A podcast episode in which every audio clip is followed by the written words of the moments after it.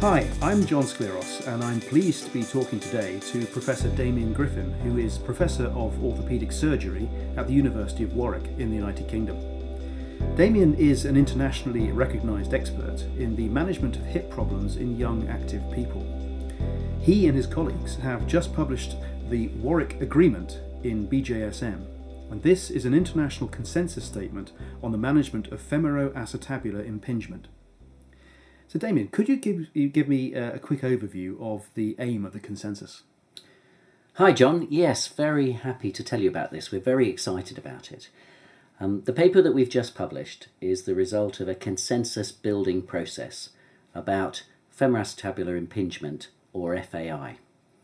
Now, you know FAI is this condition in which the ball and the socket of the hip don't really fit together properly. And so they rub and this causes damage inside the hip and it causes pain. And we think it probably causes osteoarthritis. But it's fairly newly recognised. It's something that perhaps surgeons, doctors, uh, physiotherapists have only been thinking about for about 10 years.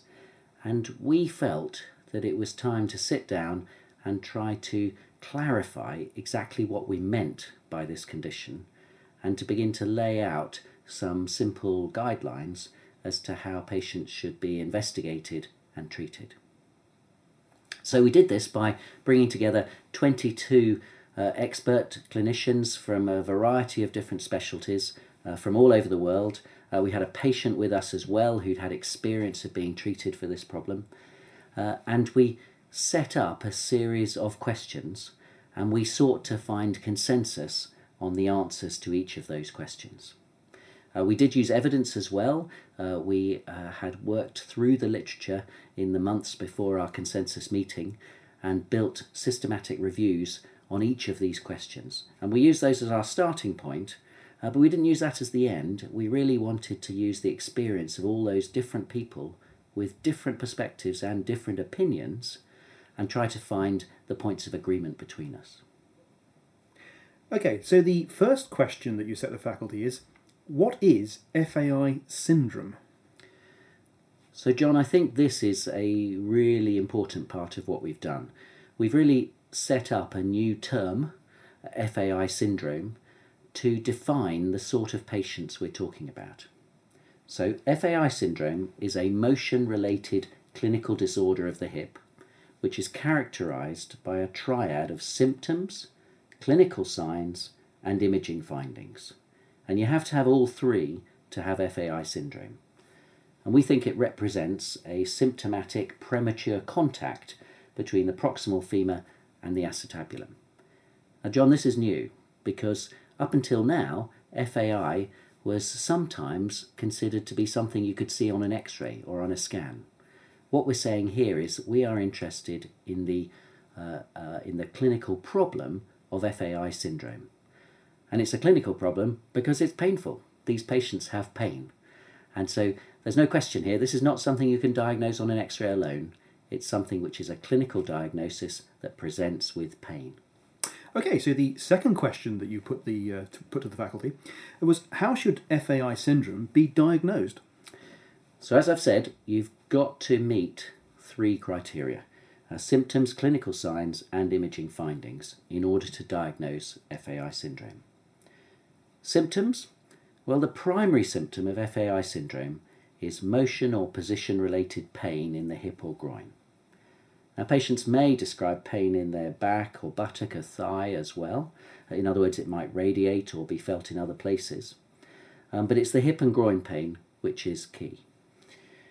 In addition uh, to pain, patients may also describe clicking, catching, locking, stiffness, restricted range of motion, or giving way. So, a variety of other mechanical symptoms in addition to the pain. Secondly, clinical signs. Now, we don't think that diagnosis of FAI syndrome depends on a single clinical sign. There's no pathognomonic sign.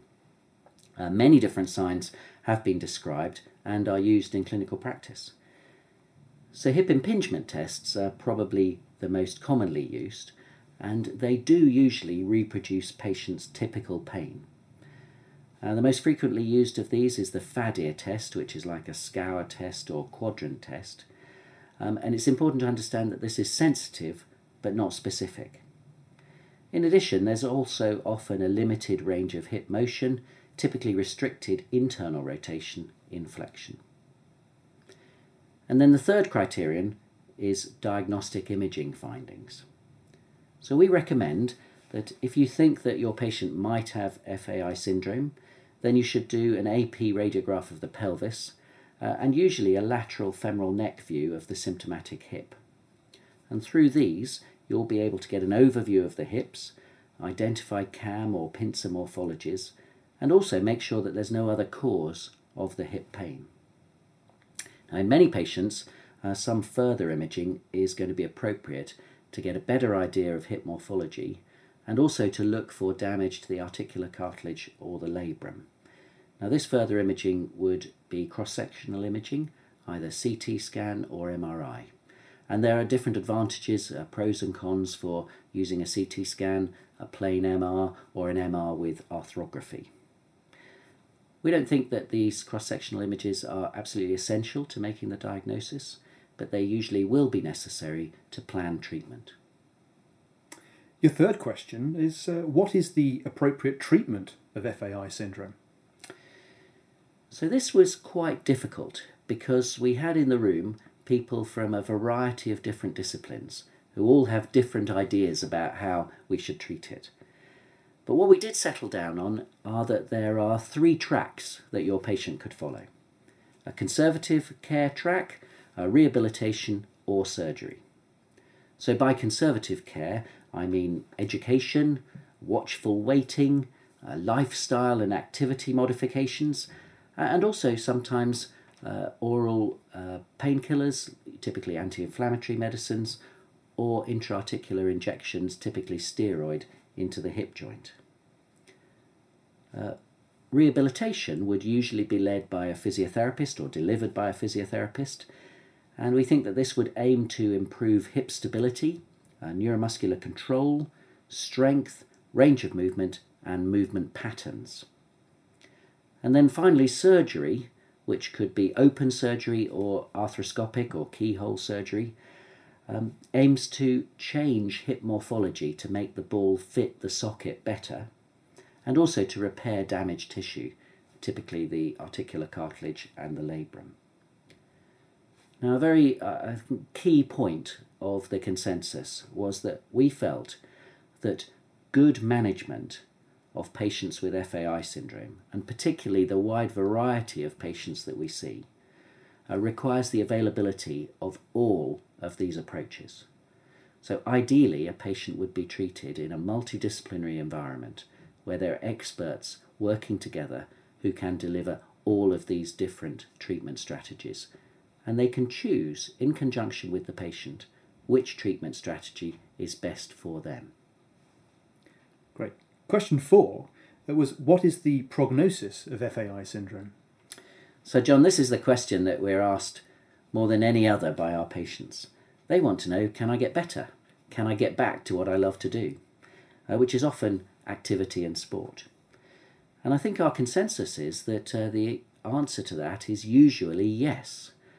That with appropriate treatment, patients with FAI syndrome do find that their symptoms improve. And we have some pretty good evidence that that's the case in the short to medium term over, shall we say, up to five or even potentially 10 years. We're also pretty confident that without treatment, patients with FAI syndrome gradually get worse. They do not get better spontaneously by themselves. The long term outlook, shall we say beyond 10 years, 20, 30 years into the future, is really unknown. We just don't have any information on that at the moment. It does look as if having some types of FAI, particularly the CAM shape, is associated with subsequently developing hip osteoarthritis. So increasingly, it looks as if that's an important risk factor to developing osteoarthritis. What we don't know is whether treatment of FAI syndrome will make any difference to the risk of osteoarthritis of the hip later in life.